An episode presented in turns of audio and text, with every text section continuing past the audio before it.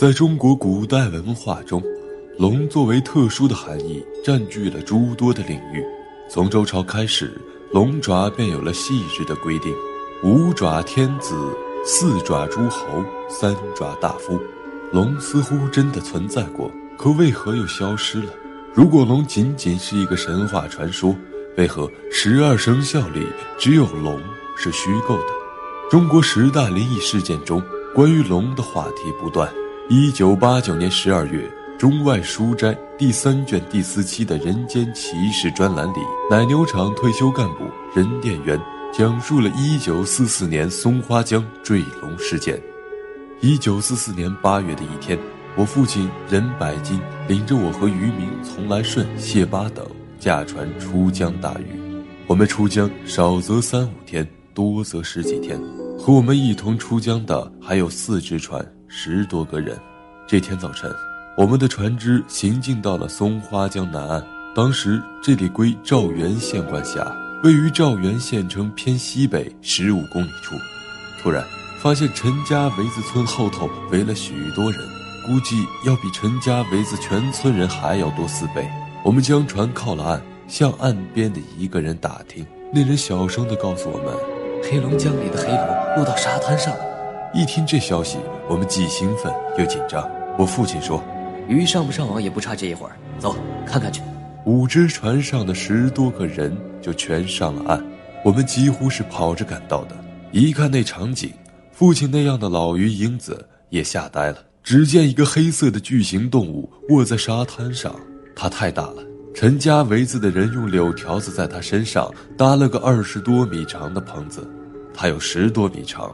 颈比身子细，头像牛犊子脑袋那么大，略呈方形，上宽下窄。头上没有叉角，只是在前额上长了一个扁铲形状的角，像牛角，短且直。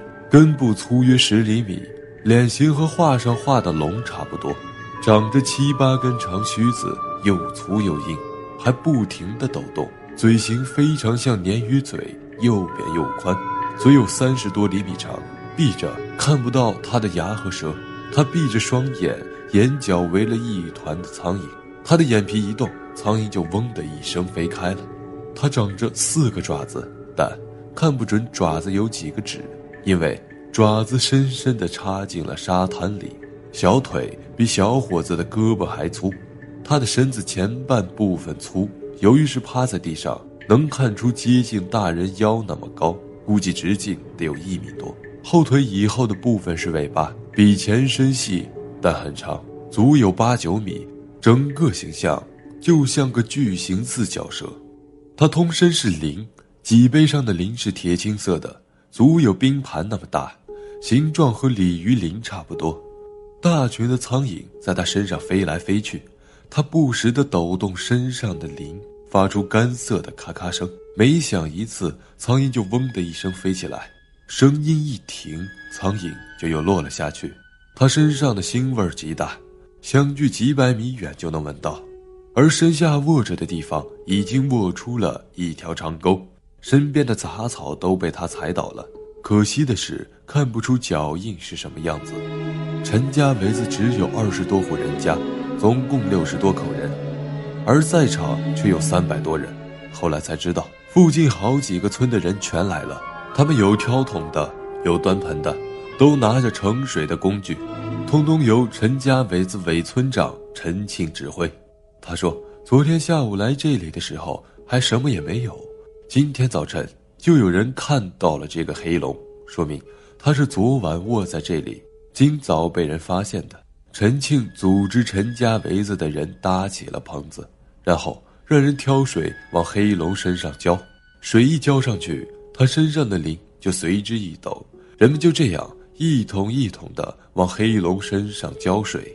当天下午下起了大雨，到夜晚变成了暴雨，整整下了一夜，时缓时急。第二天一早转为了牛毛细雨。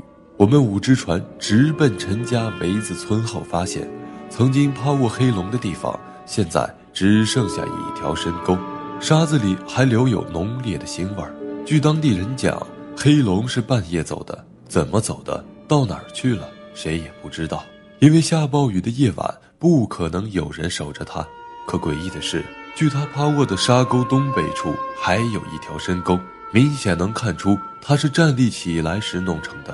这说明它极可能是朝东北方向飞走的。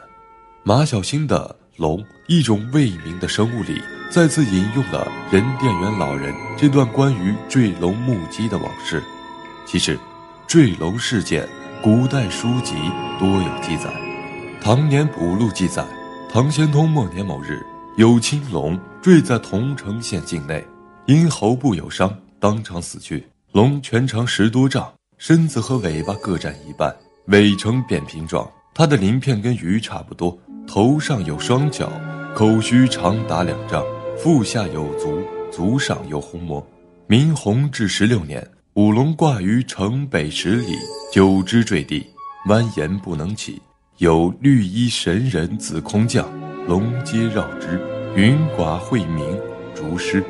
说的是所在城北方向的空中出现了五条龙，后来五龙一起坠落到地上，似乎无力飞走。这时，又从空中降下来一个绿衣神人，五龙围绕在神人身旁。忽然天昏地暗，云起雾涌，五龙与神人就没了踪影。而据临安府志记载，崇祯四年，云南石屏县东南的翼龙湖中发现巨龙，须爪鳞甲毕露，大数尾，长数十丈。不仅仅是龙，《山海经》里记载的各种异兽，也许并非是古人凭空想象的，它们可能真实的存在过。又因为某种原因淹没在历史长河，世界上有着诸多的未解之谜，相信不久的将来，人类定能一一解开。如果龙真的存在，又是如何飞行的呢？你会和他说些什么呢？